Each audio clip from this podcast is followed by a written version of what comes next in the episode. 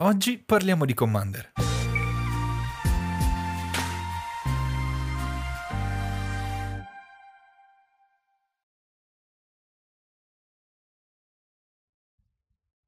E bentornati ad una nuova puntata di Casual Commanders. Oggi uh, parleremo di che cos'è la Rule Zero, perché è importante e del power level.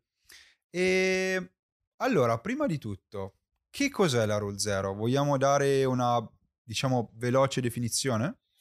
Allora, come definizione iniziale è, reg- è, quella che viene considerata la regola fondamentale di Commander, è la zero perché viene prima di tutte le altre e è quella che determina come andremo a giocare le varie partite.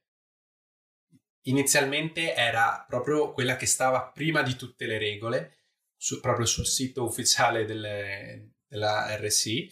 e, e semplicemente diceva queste sono le regole di Commander e noi vogliamo che tutti i giocatori le vedano un po' come vogliono, quindi possa, ogni gruppo di gioco possa modificarle a suo piacimento e che quello che importa alla fine è divertirsi e riuscire a trovare un punto comune nella partita. E quindi il resto delle regole serve principalmente quando giochi con altre persone che non conosci, quindi quando sei in un ambiente che non hai mai visitato quando giochi con delle persone che incontri per la prima volta e quindi vuoi sapere, diciamo, una base di partenza comune con cui andare a iniziare una partita.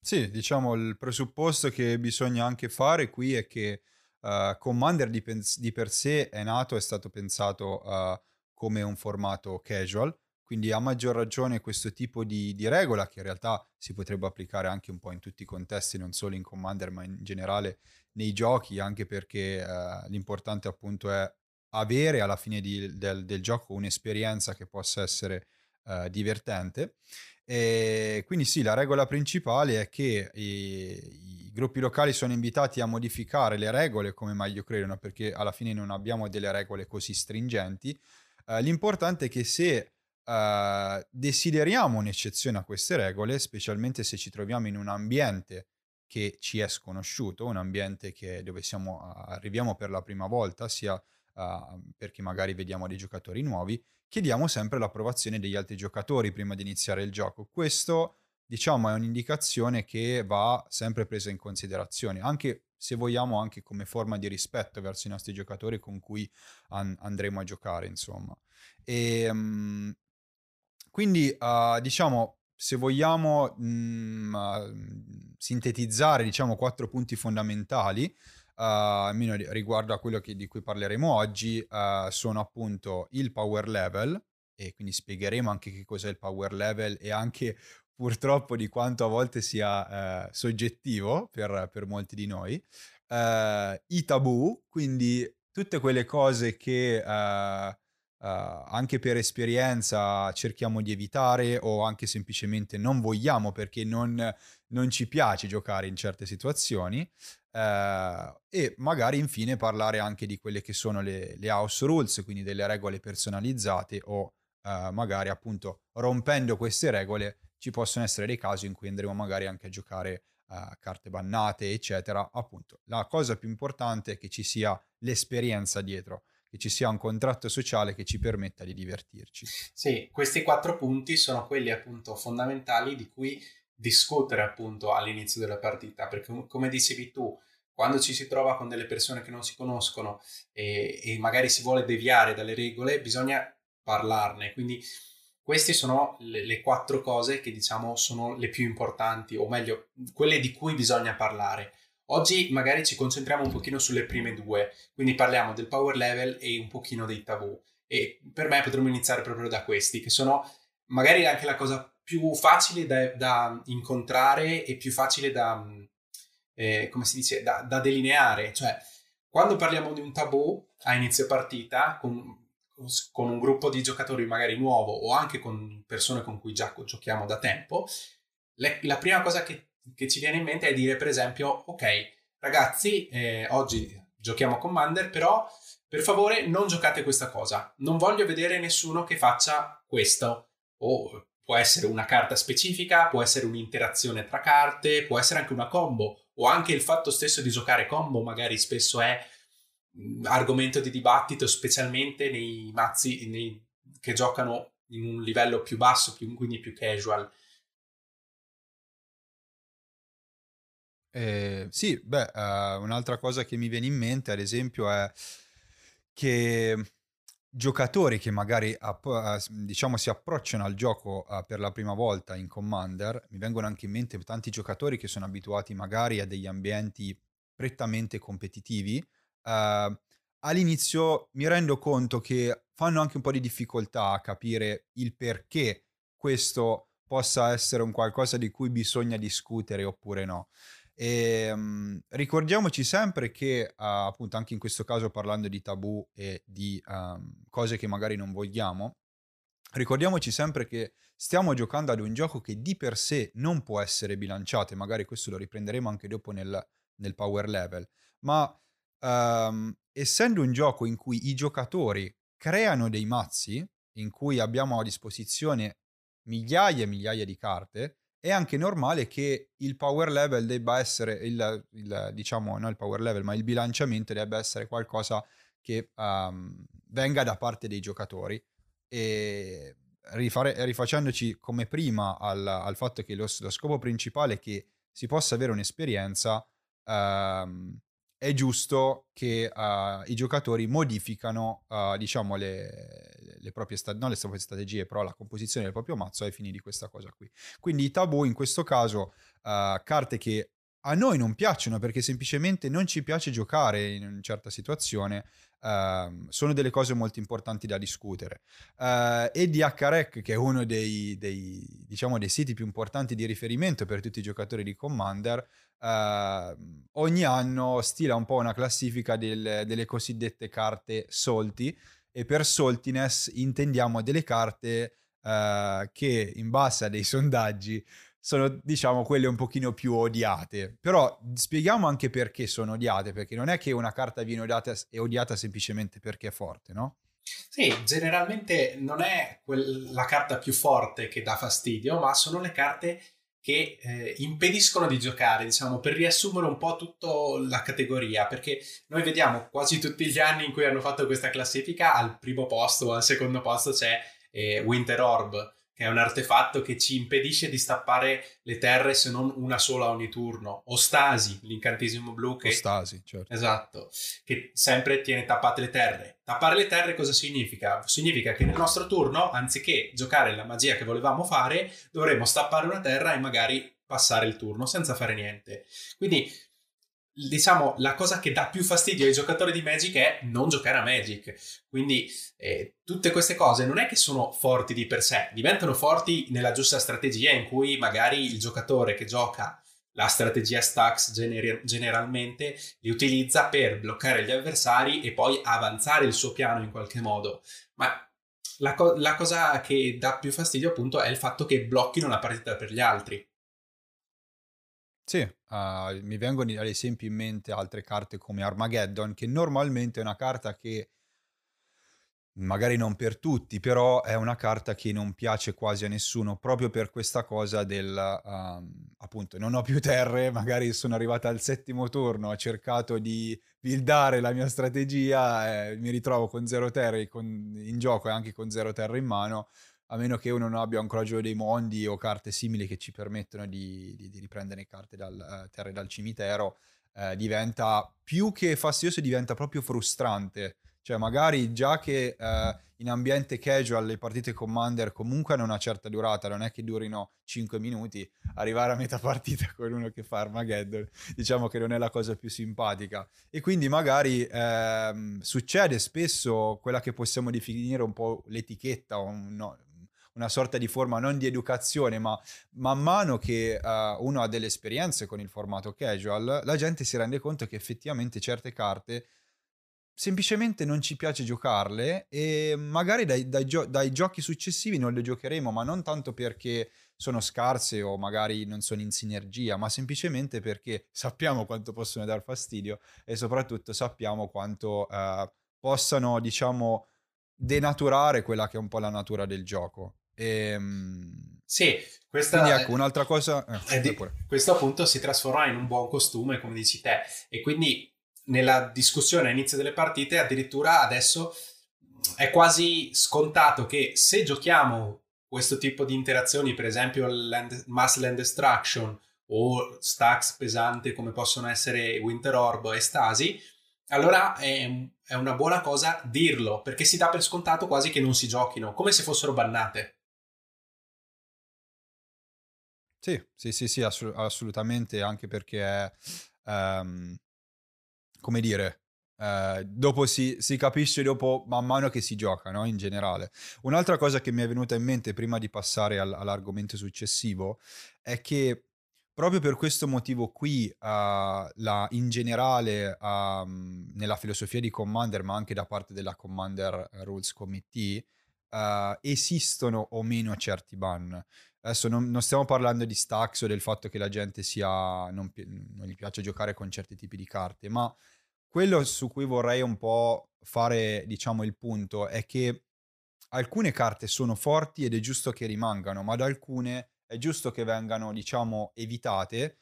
uh, perché denaturano il gioco. Ad esempio, i ban da parte della Rules Committee, prima, prima di tutto, non sono così frequenti come ci si può aspettare magari dai formati più competitivi, però lo scopo primario del ban, come anche riportato nella loro filosofia, non è tanto relativo a quanto una carta sia forte, ma principalmente sul fatto che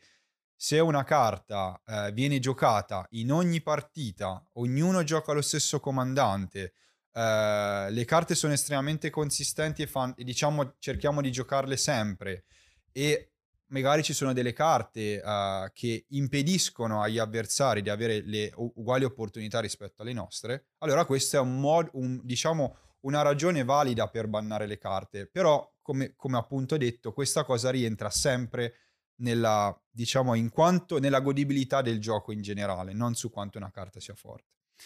E ok, and- andrei adesso a vedere il power level, che cos'è il power level e soprattutto perché dobbiamo affrontare questo argomento quando, prima soprattutto, di iniziare a giocare? Allora, è importante deciderlo, cioè capirlo prima perché eh, è quello che poi determinerà come andrà la partita. A noi magari è capitato già più di una volta di sedersi a un tavolo con un power level molto sbilanciato, per cui avere un mazzo molto forte contro un mazzo molto scarso, ehm, in cui il mazzo forte vince in pochissimo, il mazzo scarso diciamo, diciamo senza voler offendere nessuno ovviamente, e non riesce a fare niente per quei due o tre turni in cui l'altro riesce a, a passargli sopra e a distruggerlo senza nessuna possibilità e, e, nessuno dei due si diverte perché anche quello che eh, ha un mazzo più forte non trova nemmeno una sfida contro cui eh, mettersi di fronte, semplicemente gioca da solo quasi. Quindi la cosa importante per definire, per eh, capire il power level è quello di, pensa- di mh, valutarlo prima della partita per poterci permettere una partita il più bilanciata possibile. Chiaramente all'interno di questo formato che è ovviamente rotto, come dicevi anche tu, non è che vogliamo il bilanciamento perfetto, semplicemente vogliamo avere delle aspettative riguardo la partita che stiamo per giocare che siano allo stesso livello. Assolutamente. Poi stavo pensando che, anzi, è anche bello quando abbiamo al tavolo, diciamo, dei power level leggermente diversi, perché sennò veramente ognuno dovrebbe giocare con lo stesso mazzo se vogliamo bilanciarlo al 100%, ma non è quello, quello che ci interessa, ma non è neanche la bellezza del Commander o comunque di questo formato in generale. E, e la cosa secondo me importante quando parliamo di power level è anche saper fare le domande giuste, um, perché um, saper fare le domande giuste ci permette veramente di capire che tipo di mazzo ha l'avversario. Quindi piuttosto che chiedere quanto è forte il tuo mazzo, che è una domanda, eh, se ci pensiamo, estremamente uh, generica, anche non, non, esiste una risposta a questo perché è estremamente soggettiva. Però allora, piuttosto che fare una domanda del genere, chiediamo ad esempio che cosa cerca di fare il tuo mazzo. Uh, è un mazzo che magari chiude di combo, è un mazzo che magari gioca tanti tutori e cerca di è molto consistente nella strategia, è un mazzo che magari ha tanti modi per chiudere o ha solo un modo per chiudere.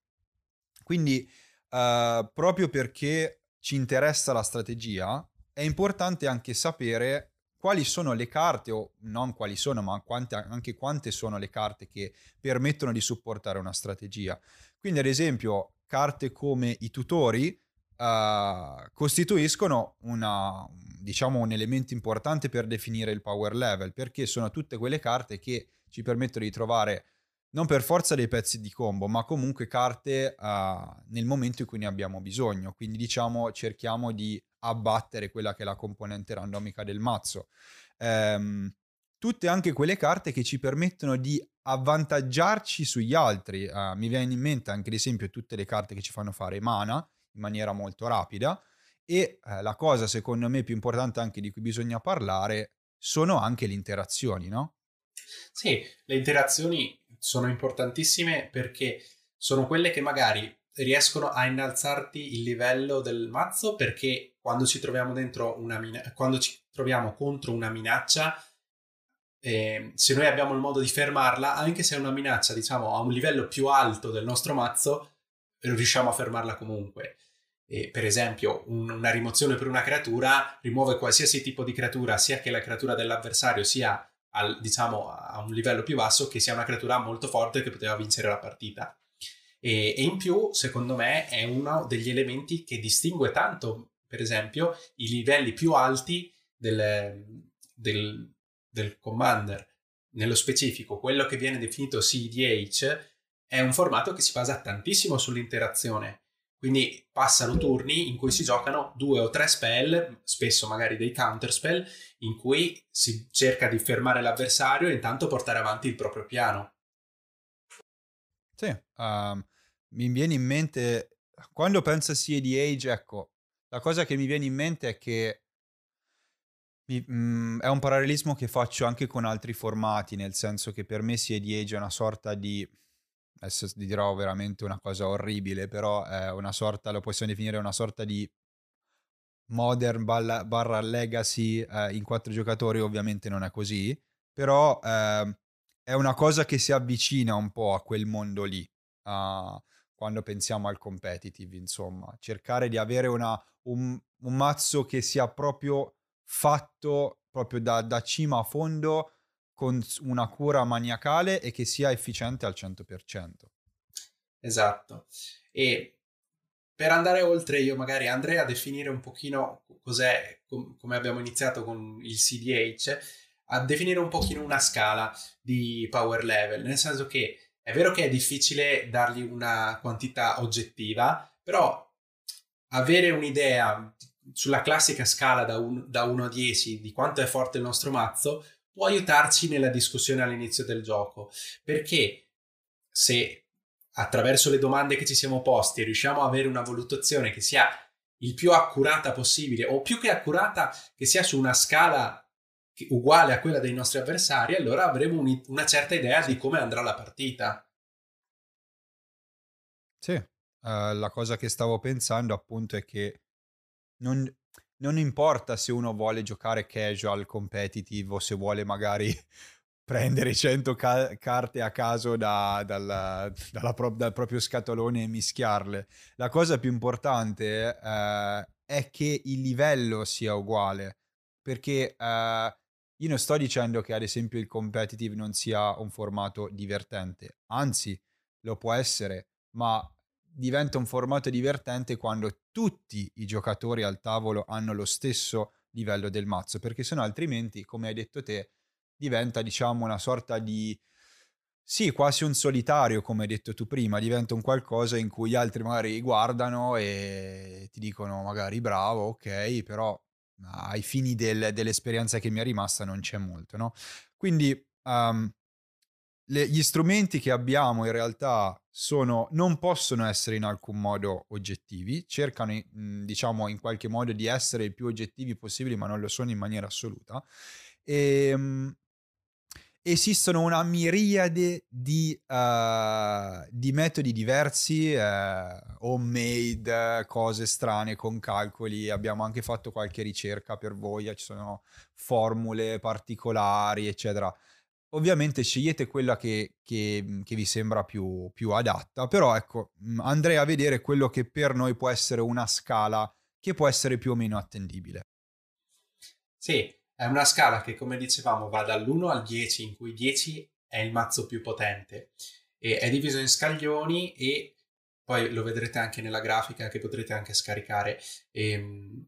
usa anche un, una scala che guarda, diciamo, indicativamente la durata della partita a cui aspiriamo o quantomeno quanto il nostro piano riesce ad essere veloce. E partendo dall'inizio, quella che è la parte competitive, che diciamo comprende un po' il livello del 10 e del 9, ci sono i primi due scaglioni che chiudono nei primi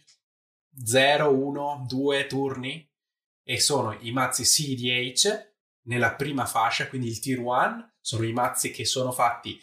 come dicevi tu, con, la, con il progetto di vincere e di farlo nella maniera più veloce e precisa possibile, quindi non ci sono carte aggiuntive, non ci sono le classiche pet card, carte che ci piacciono che aggiungiamo così, ma solo carte che hanno una specifica funzione che sia o per portare avanti un nostro piano o per fermare gli avversari mentre cercano di ostacolarci. E, ehm, e quindi già dal primo turno ci saranno svariate carte che vengono giocate nello stesso momento, ci saranno interazioni e in più una, una delle cose che va, può essere importante è il fatto che queste liste spesso non tengono conto del budget, nel senso che per l'obiettivo di vincere ad ogni costo eh, andiamo a spendere anche cifre considerevoli per avere le carte migliori. Sì. Ehm, poi vabbè, la, sì, abbiamo detto questo 9 e questo 10 che sono diciamo i livelli più alti. Um, il 7 e l'8 invece li considererei dei, uh, dei livelli che sono, almeno a parere personale, quelli tra i più giocati in generale, ma metterei più che 7 e 8 anche il 6 uh, in questa scala. Uh, diciamo tra il 6 e l'8 mi sembra il commander in maniera casual, casual. almeno a cui almeno noi siamo, siamo abituati. E, um, quindi che cosa, cioè, che cosa andremo ad avere nella, nel 7 e nell'8? Abbiamo uh, carte che co- è un mazzo che comunque ha una strategia, non è un mazzo con semplicemente carte messe a caso, ovviamente perché lì parliamo di livelli più, uh, più bassi. Uh, abbiamo carte che ci fanno rampare, abbiamo una curva di mana che è mm, ben, diciamo, ben studiata, abbiamo uh, la possibilità di castare più spell durante il turno, uh, abbiamo ad esempio modi a turno 1 di, uh, di, avvantaggiarci sugli altri, uh, però comunque in generale la, la, differenza secondo me principale con, con il CAD Age sta anche in parte nel budget, perché comunque ci sono delle carte che a mio parere si giocano quasi esclusivamente in CAD Age, che difficilmente vediamo in uh, in, diciamo nel livello cosiddetto optimized, cioè 7-8. Mi vengono in mente ad esempio le dual, uh, sono carte che obiettivamente sono la cosa più ottimizzata che potrete avere, ma in, uh, diciamo, giocando vi rendete anche subito conto che rimpiazzare le dual con delle shockland non vi dà, diciamo, una differenza così sostanziale. Quindi anche questo va, va, considerato, che ci sono delle carte che almeno io sono abituato a averle quasi solo in CEDH, non so se hai la stessa opinione. Sì, sicuramente già dai livelli 8 e 7 sono i livelli in cui possiamo iniziare ad avere magari una terra tappata in più, avere magari dei, dei rampini che entrano a turno 3, per esempio, anziché turno 2 o turno 1. E ehm, magari anche qui si cerca di avere un piano più lungo, come dicevamo prima, i turni in cui magari pensiamo che finisca la partita, già qua iniziano a essere più lunghi, tipo il 7 o l'8, addirittura anche 9, 9 turni per concludere la partita, che è appunto nella parte normale del, del, del Commander Casual. Se poi scendiamo ancora lungo la scala, magari a livello 6, che diciamo è la parte più bassa del, della media dei mazzi, eh, sono quei mazzi che iniziano a avere magari una sinergia un po' meno eh, stringente, quindi avere delle carte anche un po' più varie, magari delle carte che non sono, eh, non sono sempre all'interno della strategia proprio del mazzo, perché di nuovo ci sono delle carte pet delle, che ci piacciono e vogliamo includerle nel mazzo, o semplicemente carte anche qui che non possiamo permetterci e sostituiamo con delle cose che alzano tanto la curva di mana, quindi rallentiamo ancora di più il, la partita Se poi andiamo a scendere ancora, magari iniziamo, diciamo, col 5 a avere quelli che sono i precon eh, che, vende, che vende Wizard, quindi magari i mazzi che hanno all'interno una o più strategie mescolate, quindi non sono così focalizzati su un piano che vuole fare il mazzo. Sì, uh,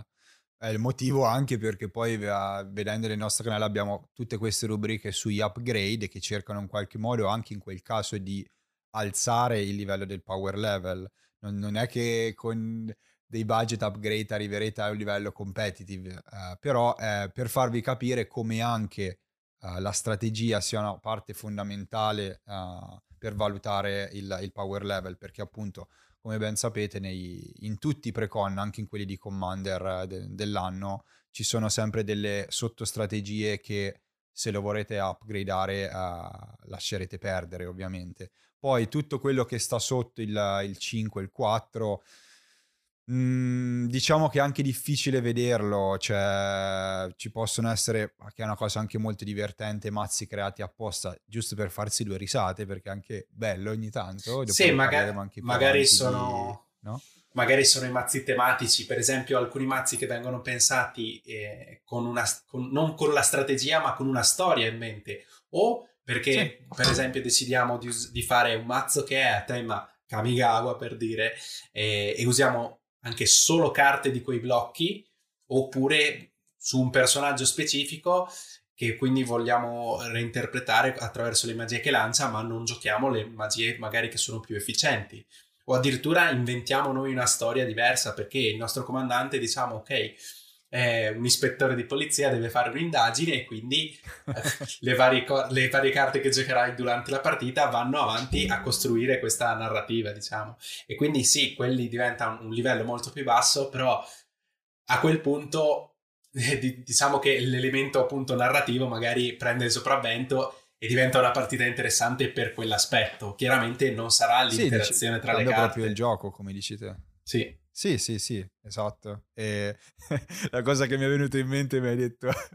il comandante investigatore, mi è venuto in mente boh, tipo il board pieno di indizi in quella Sì, sì, assolutamente. A indagare sul caso. E, ehm, però sì, appunto, ricordiamoci sempre che... Uh,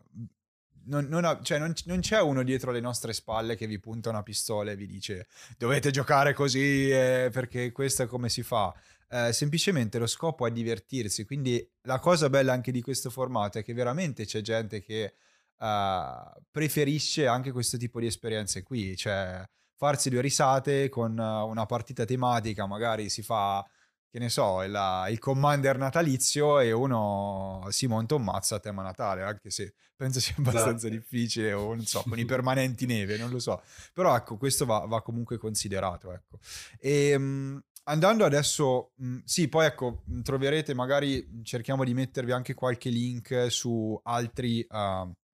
diciamo, metodi che abbiamo trovato anche in giro su Reddit eh, o comunque nei vari forum uh, che ci permettono di uh, calcolare il power level. Sappiate che questo ci sembra, questa lista che abbiamo stilato ci sembra abbastanza buona eh, e diciamo considerare i turni di gioco che ci servono per vincere ci sembra un buon metro di giudizio, oltre ovviamente a uh, se un mazzo chiude, molto, chiude di combo, se ha tutori, eccetera, eccetera. E, um, andrei avanti adesso con la, con, con la sezione, che è una, diciamo, una parte anche abbastanza interessante.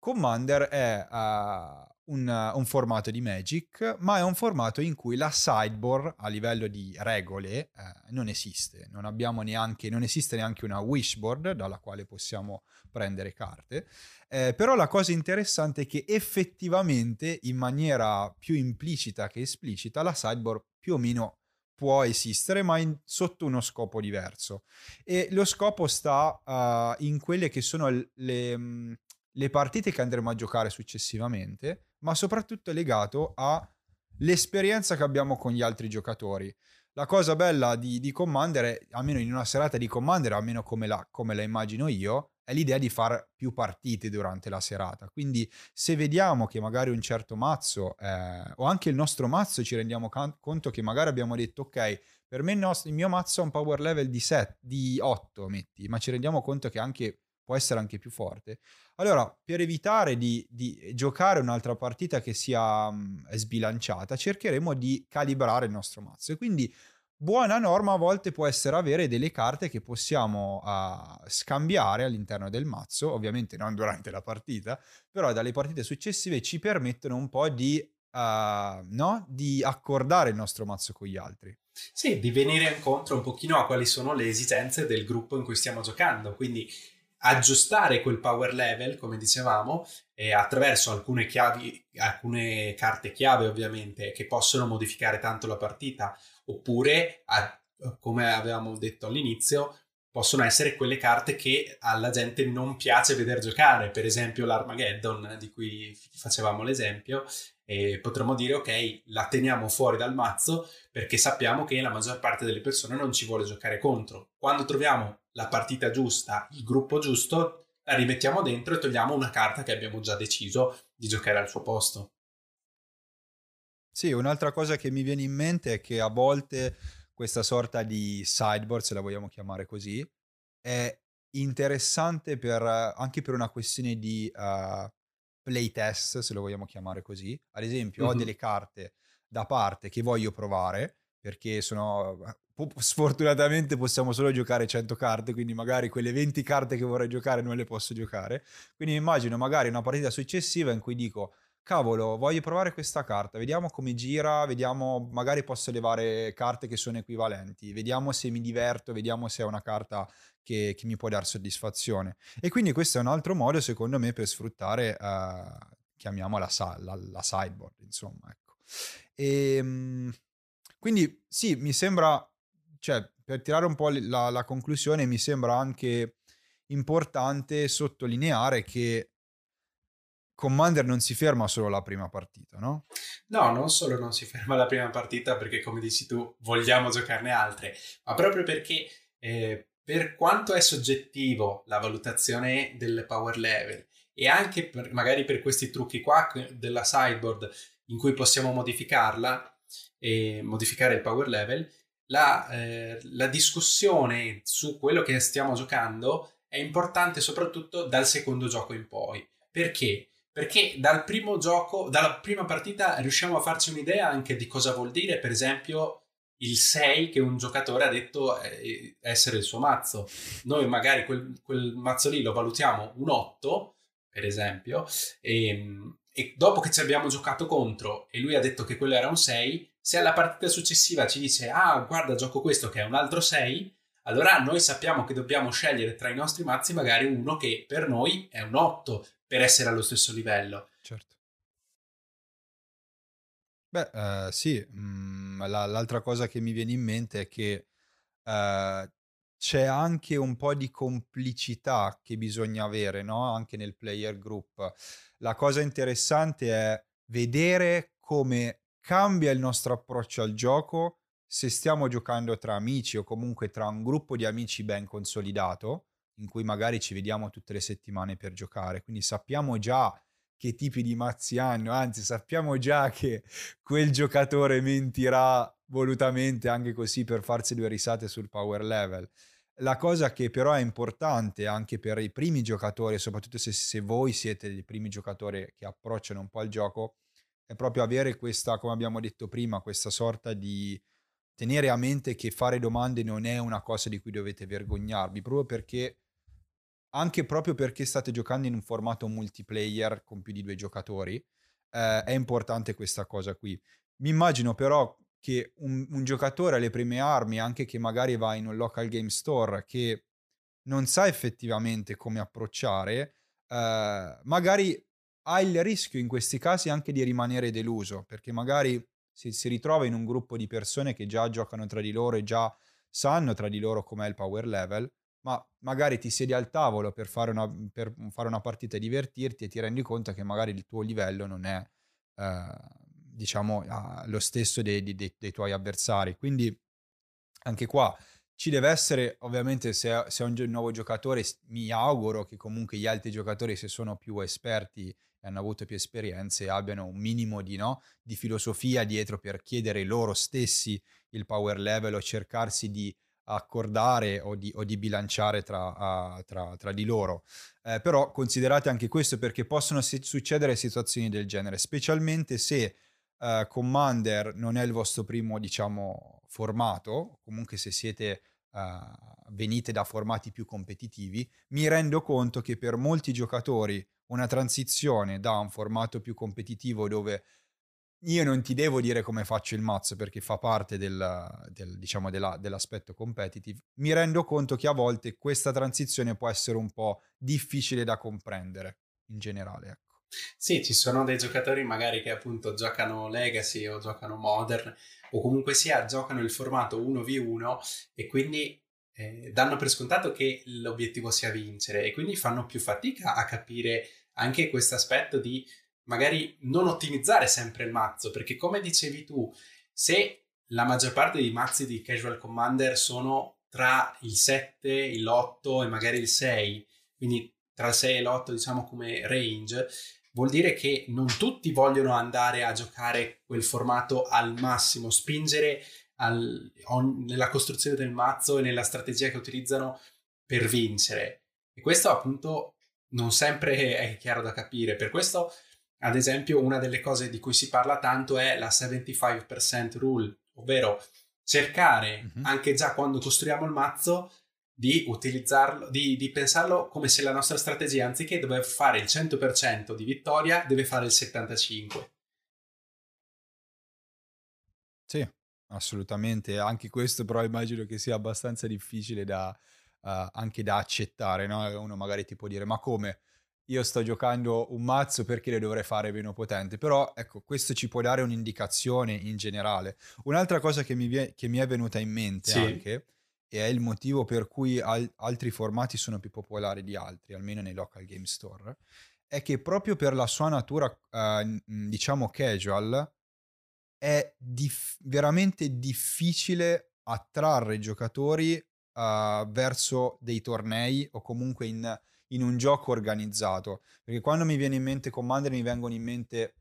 principalmente degli ambienti legati più alla casa, a, diciamo all'area domestica, esatto, alla casa, a un posto in particolare. Però pensando a persone che sono abituate ad andare nei local game store, mi rendo conto anche della difficoltà, ma non è colpa di nessuno, è colpa del formato in sé che uh, non essendo competitive è difficile da integrare in un qualcosa che di sua natura è competitive, no? Il torneo di, di sua natura è un qualcosa in cui i giocatori entrano per vincere, entrano perché ce ne sarà solo uno alla fine. Quindi mi rendo conto che a volte, ecco, l'organizzazione del torneo può essere complicata. Non so se cosa ne pensi te. Assolutamente, la creazione diciamo di un evento a livello di, di Game Store è molto più complicata proprio perché non hai quell'incentivo nel vincere se non andando a spingere di nuovo sui power level molto alti in cui l'obiettivo chiaro e stabilito fin dall'inizio è solo l'eliminazione degli altri giocatori che però va un po' contro quello che è il normale spirito del, del commander diciamo della grossa fetta di giocatori che lo giocano per passare il tempo ci sono alcune, alcune sì, magari sì. aggiunte che si fanno al formato o delle regole cas- casalinghe o delle, dei sistemi di punteggi per cercare di creare comunque una struttura per cui sia invogliato anche magari la vittoria, ma con determinati pattern di giochi, quindi con strategie che prevedano partite più lunghe, per esempio.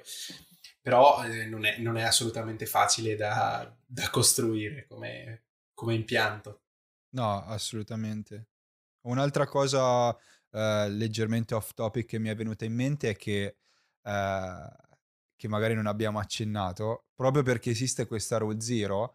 eh, succede a volte che i giocatori possono anche giocare carte che di fatto non, non esistono in Magic, magari ci sono delle carte che sono eh, personalizzate oppure carte magari prese dai, dagli unset, carte che sono presenti negli unset che sono i cosiddetti set scherzo di Magic, che però ci rendiamo conto che sono divertenti da giocare uh, e tutto questo ovviamente include il fatto che uh, secondo me è figo anche, no? fa un po' di scena, cioè sì, sì. arrivi al tavolo e dici ragazzi vuoi provare questo mazzo, eh, non so, uh, con... Uh, sì, una carta presa da, da un unset, no? E tra questo però ad esempio rientrano le cosiddette house rules o house ban, nel senso che se c'è una carta che è stata bannata ma magari un, la giochiamo in maniera diversa, possiamo anche essere d'accordo su, su lasciarla, insomma, era giusto per sì. dire che eh, non abbiamo una ballista che ci debba costringere ad avere, uh, diciamo, un'unica direzione. Questo chiaramente è più facile che succeda poi nei gruppi consolidati, quindi quando ci troviamo con lo stesso gruppo di giocatori, sempre con i nostri amici, allora magari nascono queste, queste regole casalinghe, come dicevi tu, oppure degli sban o dei ban aggiuntivi, perché per esempio possiamo essere tutti d'accordo e dire ok, noi Sol Ring non lo vogliamo usare perché sbilancia troppo le partite e è uno dei ban che magari in tanti gruppi di gioco fanno. Quindi eh, anche questo diventa una cosa un po' più specifica di ogni gruppo. Tra l'altro, una cosa che forse non abbiamo accennato, che, la, cioè, che abbiamo detto nel corso della puntata, è il fatto che la discussione è molto importante quando ci troviamo con persone che non conosciamo. E è quasi assurdo come con le persone con cui giochiamo regolarmente la discussione che inizia che c'è prima delle partite è quasi zero. Normalmente quando siamo nel gruppo che conosciamo, con il nostro classico gruppo di gioco, quello che faccio io è chiedere ok, cosa giochi tu e cosa giochi tu, perché so già quale, de, co, quale, livello hanno i loro mazzi, perché l'ho valutato io stesso con, con, eh, con, le partite che ho fatto contro quei mazzi e quindi di conseguenza posso decidere che mazzo giocare io tra i miei perché cerco di avere un livello più o meno allo stesso, allo stesso livello loro, ma semplicemente con una domanda che è proprio diretta, quale commander giochi perché conosco già il mazzo. Assolutamente. Ehm, bene, non so se abbiamo altro da aggiungere, ma in realtà ci sarebbe veramente un'infinità di cose da dire, anche perché uh, stavo anche pensando che la Rule Zero in sé è di per sé una regola che ha tante interpretazioni. Ci sono persone che ad esempio a volte si lamentano, ma non perché la Rule Zero sia sbagliata, ma per come la gente la intende. Uh, ad esempio ho letto di uh, di persone che magari al tavolo dicevano, uh, non so, in questa partita non voglio che tu giochi quel comandante, quando alla fine era l'unico comandante che una persona aveva. Uh, oppure anche cose, sì, estremamente specifiche. Cioè, la Rule Zero non, non dovrebbe essere un pretesto per, eh, diciamo, mettere in svantaggio gli altri. Cioè, non è che io decido una regola perché non voglio che tu giochi. La Rule Zero serve, serve, semplicemente per bilanciare il gioco e per divertirsi, non dovrebbe essere un qualcosa che viene presa per, e, e sfruttata in maniera erronea, per così dire. Quindi anche questa cosa, ricordatevi sempre che questa regola esiste per uh, avere un gioco genuino. Se utilizziamo la stessa regola per distruggere il gioco, diciamo che non andiamo da nessuna parte, no? E... No, la, la, cosa che mi viene in mente è che semplicemente nel caso ci siano delle interpretazioni diverse su quello che è la Rule Zero, oppure appunto come discutere la, la partita che stiamo per giocare, eh, allora faremo una, una, discussione per discutere come discutere, quindi facciamo una Rule Zero della Rule Zero. una Rule meno uno. esatto.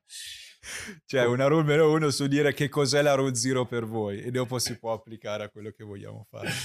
ecco. Comunque sì, abbiamo cercato di dire un pochino quali sono le, le norme, diciamo, le pratiche che ci sono nella pre-game discussion, quindi come capire un pochino il power level e un pochino come discutere per avere il livello, il livello giusto, avere l'aspettativa corretta. Quindi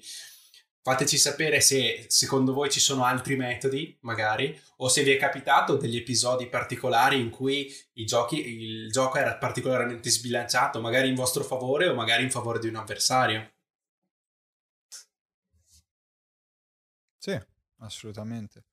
E niente,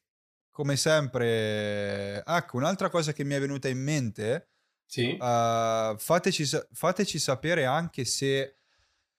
Uh, avete voi stessi avuto dei problemi al tavolo? Cioè, se avete avuto delle occasioni in cui non vi siete sentiti magari compresi, anche se vi sembra un po', un po eccessivo dirlo così, però semplicemente se vi sono capitate delle situazioni in cui appunto la Rule Zero non veniva applicata. Eh, perché questo vi serve anche da, a, per la community in sé, capire tramite l'esperienza degli altri qual è, diciamo, il modo giusto e genuino di giocare, no? E come sempre ci vediamo ai prossimi video a Casual Commanders e al prossimo video. E voi cosa ne pensate? Lasciateci un commento e come sempre ricordatevi di mettere mi piace al video, condividere e iscrivervi al canale. Se volete rimanere sempre aggiornati sul mondo di Magic the Gathering, ricordate di attivare la campanella per non perdere nessuna novità del canale. Da Magic è tutto, ciao e alla prossima!